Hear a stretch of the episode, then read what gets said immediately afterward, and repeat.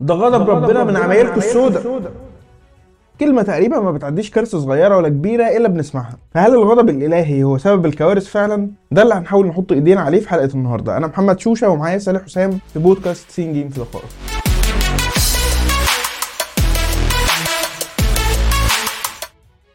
ليه الكوارث بتحصل يا سالي؟ اسأل جوجل. يعني أنا قلت أسألك أسهل.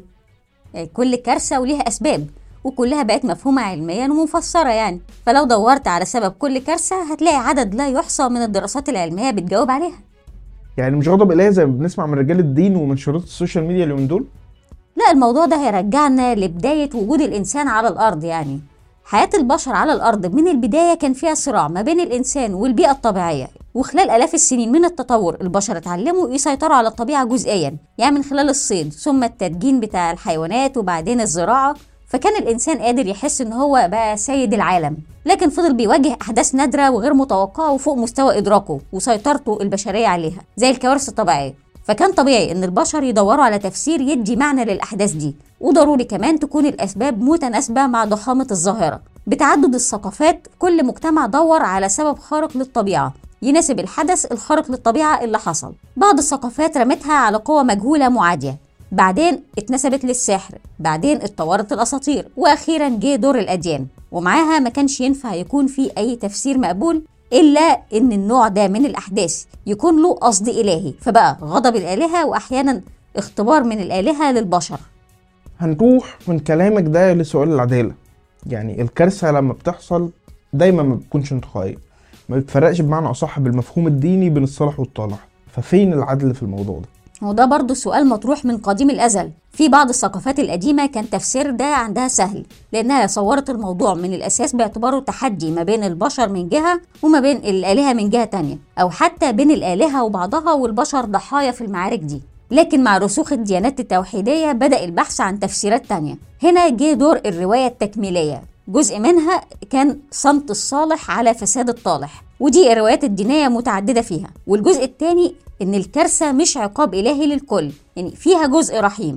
باعتبارها ممكن تكون مظهر من مظاهر قوة الله وحبه وعظمته وإنه بيختبر أو بيبتلي عبده المطيع من ناحية وإنه كان رحيم بالناجين اللي خرجوا بسلام من الكارثة اللي خدت أعداد ضخمة يعني من أهلهم. إن الخلاص بقى هنا مرتبط بمحبة الإله وإن لو اتضر حد أنت شايفه كويس وما يستحقش ده فده مش سببه إن ربنا سابهم للمعاناة لكن لحكمة هو وحده اللي يعرفها. والعدالة في الآخر هتتحقق لأن كل البشر هيرجعوا لربنا وهو هيكافئ. اللي ابتلي في الدنيا بمكافأة أكثر ديمومة. لكن عموما خلينا أفاجئك هنا إن في جوه التراث الإسلامي نفسه نفي لسيناريو العقاب الإلهي باعتباره بيناقض طبيعة العدل الإلهي.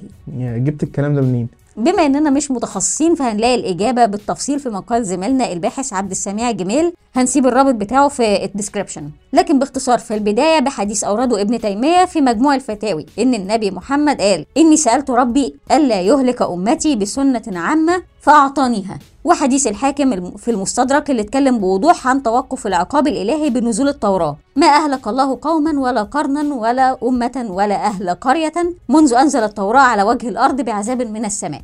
وصولا بقى للمعتزلة والقاضي عبد الجبار اللي اعتبر إن أحداث الطبيعة تحدث عن أسباب وليس عن فعل إلهي مبتدأ وصولا لتفسير الشعراوي اللي قال كأن عذاب الاستئصال انتهى بنزول التوراة. طيب طالما الموضوع بالتفاصيل دي وإن عندنا تفسيرات علمية وحتى في تفسيرات دينية استبعدت موضوع العقاب الإلهي ليه التفسير ده بالذات هو اللي لسه صامد لغاية دلوقتي؟